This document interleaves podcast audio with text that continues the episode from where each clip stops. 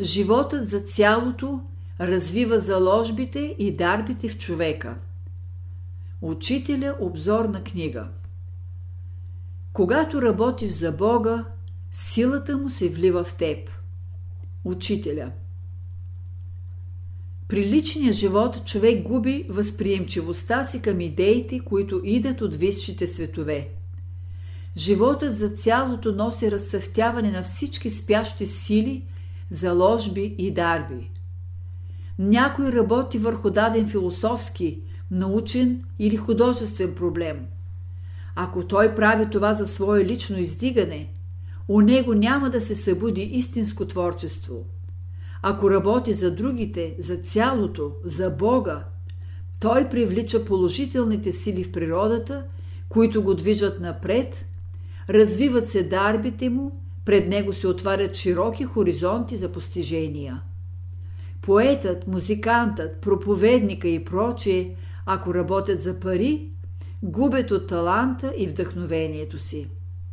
Никога поетът, музикантът, художникът, учения и прочие не могат да създадат нещо ценно, ако не преживеят единния живот, ако не влязат в живота на цялото. Великото в света се проявява чрез всеки акт, в който е вложена любовта. Всеки човек има безгранични възможности. Ако си имаш знания и ги дадеш на околните с любов, ще се създадат условия да получиш по-големи. Посъдените семена могат да стоят дълго време в земните недра. Те ще стоят там, докато слънчевата светлина, топлината и влагата ги потикнат към развитие.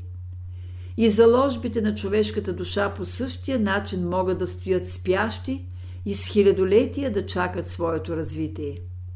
За да се развият, и за тях трябва да дойдат светлината, топлината и влагата.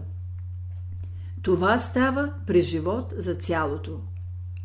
Когато живота за цялото влезе в човечеството, ще се тури началото на една велика култура, в която ще се изявят дарбите и талантите, вложени в човешката душа.